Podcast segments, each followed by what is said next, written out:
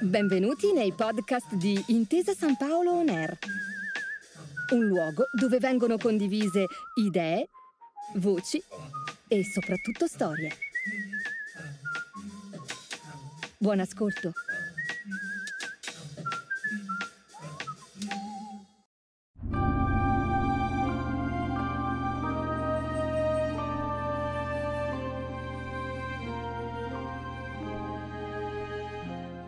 Benvenuti all'Impero Romano, una produzione intesa San Paolo On. Io sono Chantal Fantuzzi e vi accompagnerò in un viaggio dalla fine della Repubblica alla fine dell'Impero Romano d'Occidente. Oggi vedremo assieme l'introduzione del Principato adottivo, nonché l'ascesa e caduta della dinastia degli Antonini. Lo stesso giorno dell'assassinio di Domiziano, il senatore Marco Cocceio Nerva fu eletto imperatore. Era stato console assieme a Vespasiano nel 71 e assieme allo stesso Domiziano nel 90.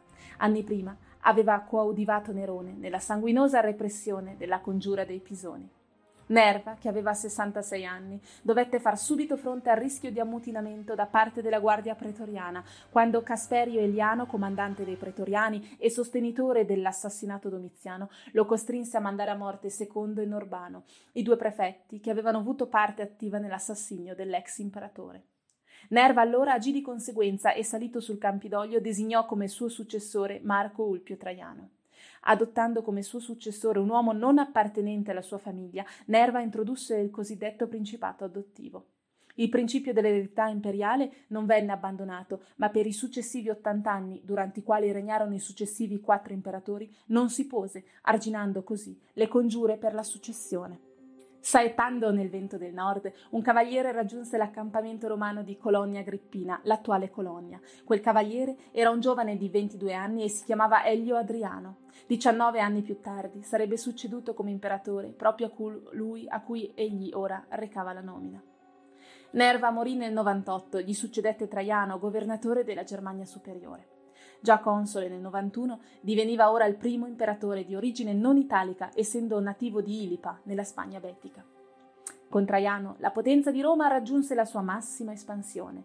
Il nuovo imperatore alleggerì le tasse ai provinciali, lasciò maggiore autonomia alle città dell'impero, distribuì eguali diritti e riconoscimenti a tutte le regioni e decretò un sistema di sussidi economici e distribuzione di grano gratuita per i non abbienti e i fanciulli orfani. Lo testimonia, ad esempio, l'importante reperto bronzeo della grande tabula alimentaria, iscrizione rinvenuta nel Settecento a Velleia e custodita oggi al Museo archeologico di Parma. Elogiato dallo scrittore nonché amministratore della Bitinia, Plinio il giovane fu in corrispondenza con questi, al quale consigliò di non perseguitare i cristiani che si adeguavano al mos maiorum dell'impero. Contemporaneamente amministrava la Caia lo scrittore Valerio Massimo.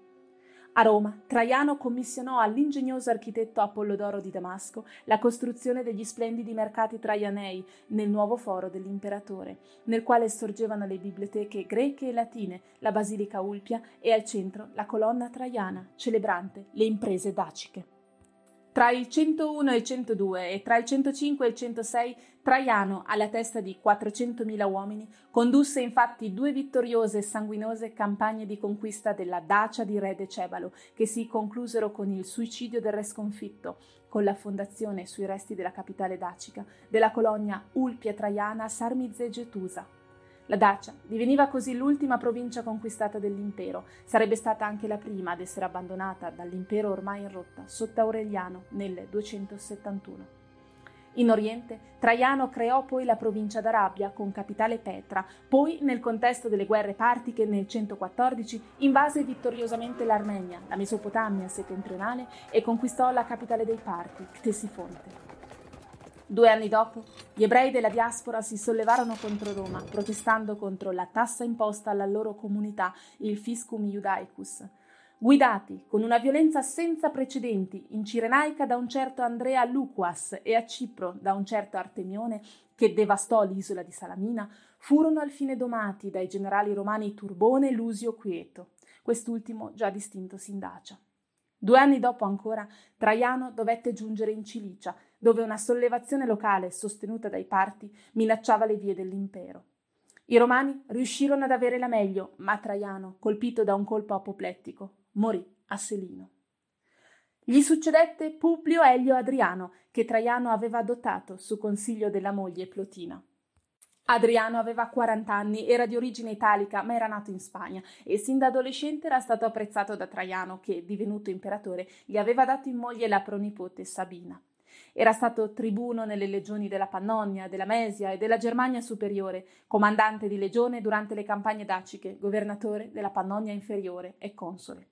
Divenuto imperatore sia per adozione che per acclamazione da parte dell'esercito, Adriano rinunciò ad ulteriori espansioni e anzi consolidò i confini dell'impero, costruendo ad esempio il celebre Vallo di Adriano che divideva la Britannia romana dalla Caledonia dei Pitti, collegando in Scozia il Tyne al Solway. Sotto il suo impero si riaccese la rivolta ebraica sotto la guida di Bar Kosebach a Gerusalemme. Alla fine, dopo tre lunghi anni di sanguinosa guerriglia, fu istituita la provincia di Palestina e la città fu ribattezzata Elia Capitolina dal nome dell'imperatore. A Roma, Adriano restaurò il Pantheon di Agrippa, commissionando ad Apollodoro di Damasco la grandiosa cupola che tuttora rimiriamo. Forse con l'intento di fondare una nuova dinastia, così come Augusto aveva fatto costruire il mausoleo d'Augusto, fece costruire il mausoleo Adriano, oggi Castel Sant'Angelo. Nel 118, mentre Adriano svernava a Nicomedia a Roma, fu scoperto un complotto, probabilmente dovuto alla contrarietà rispetto alla politica rinunciataria di conquiste dell'imperatore. Il Senato mandò quindi a morte quattro eminenti consolari che erano stati amici di Traiano, tra cui Lusio Quieto, distintosi in Dacia e in Giudea. Disgustato dalle congiure di palazzo, ma soprattutto per amore della cultura ellenistica, Adriano viaggiò tra il 121 e il 132, visitò Troia, le piramidi d'Egitto, la bocca dell'Etna, nonché tutta la Grecia, e ad Eleusi si fece iniziare ai misteri leusini, dedicati alle dee Demetra e Persefone. Navigando sul Nilo perse in quello che è forse un giallo irrisolto dell'antichità, tra le acque del fiume, l'adorato Efebo Antino. Statue di quel giovane dalla perfezione divina furono erette in tutto l'impero e soprattutto a Tivoli, la meravigliosa tenuta, dove Adriano si ritirò nei suoi ultimi anni di vita. La morte lo colse a Baia nel 128 d.C. Era stato poeta sia greco che latino e sarebbe stato eternato dal romanzo biogra- biografico Mémoire d'Adrien di Marguerite Yourcenar. Adriano, i cui rapporti con la moglie Sabina erano stati sempre piuttosto tesi, non aveva avuto figli, così aveva adottato un senatore di nome Commodo, che però lo aveva preceduto nella morte, lasciando un figlio, il futuro Lucio Vero, e una figlia, Fabia. Adriano aveva quindi scelto come suo successore il promesso sposo di costei, il futuro Marco Aurelio. Siccome però costui aveva soltanto 16 anni, Adriano adottò il 52enne Antonino, ordinandogli, nonostante questi avesse già figli suoi, di adottare i giovani Marco Aurelio e Lucio Vero. Antonino accettò, a patto che Marco Aurelio sposasse, invece di Fabia, sua figlia, Faustina. Così fu.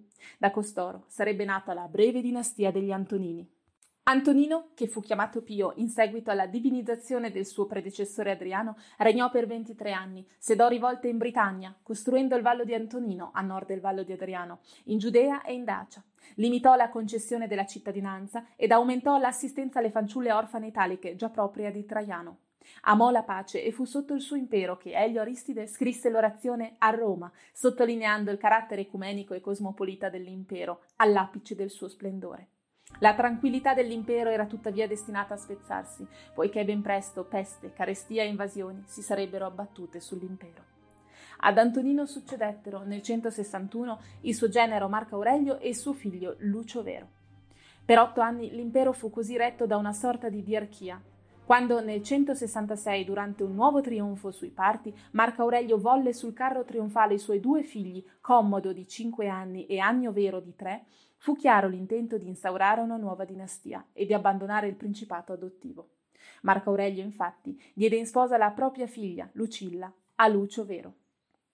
Nel 162 la tribù dei Catti invase la Germania superiore. Quattro anni dopo i Marcomanni e i Longobardi, dipartitisi dalla Boemia, attraversarono il Danubio. Contemporaneamente i Sarmati si lanciavano all'assalto tra il Danubio e la Tizza, i costoboci penetrati in Grecia, saccheggiavano Eleusi. Mentre Marco Aurelio usciva vittorioso da estenuanti campagne militari contro le prime invasioni barbariche, Lucio Vero trionfava in Oriente, riportando la pace in Cappadocia, in Armenia, e conquistando contro i Parti Seleucia e Ctesifonte. Di ritorno dall'Asia, però, le truppe di Lucio Vero contrassero la peste e la portarono in Europa. Tornando da una nuova vittoria contro i barbari, questa volta ad Aquileia nel 169, Lucio Vero morì di collasso. La sua vedova, Lucilla, sposò allora Tiberio Claudio Pompeiano, inimicandosi il fratello Commodo, che vedeva nel cognato un rivale. Ambigua la figura di Faustina Minore, moglie di Marco Aurelio. Secondo Dione Cassio, l'imperatrice, vedendo il marito gravemente malato, ne avrebbe diffuso la notizia della morte, pronta a sposare il siriano Avidio Cassio, autoproclamatosi nel frattempo imperatore. Dalla regione del Danubio, tuttavia, Marco Aurelio non solo si era ripreso, ma stava facendo ritorno a Roma. Avidio Cassio fu così ucciso e la sua testa fu portata all'imperatore. Marco Aurelio fu clemente coi vinti, anche con quelli di Antiochia, che si erano schierati sin da subito con Cassio. Faustina invece morì l'anno seguente, forse per malattia, forse per suicidio. L'anno successivo, forse anche per arginare il rischio di lotte per la successione, Marco Aurelio si associò al trono il figlio sedicenne Commodo. Ritornò quindi a Vindobona, l'attuale Vienna, dove riprese la campagna contro i barbari, ma qui lo colse la peste e la morte nel 180 d.C. Autore dei colloqui con se stesso, un'intensa opera di filosofia, Marco Aurelio, l'imperatore filosofo, così come sarebbe stato ricordato dai posteri, dovette condurre e l'affrontò con stoicismo 17 guerre in 19 anni di regno.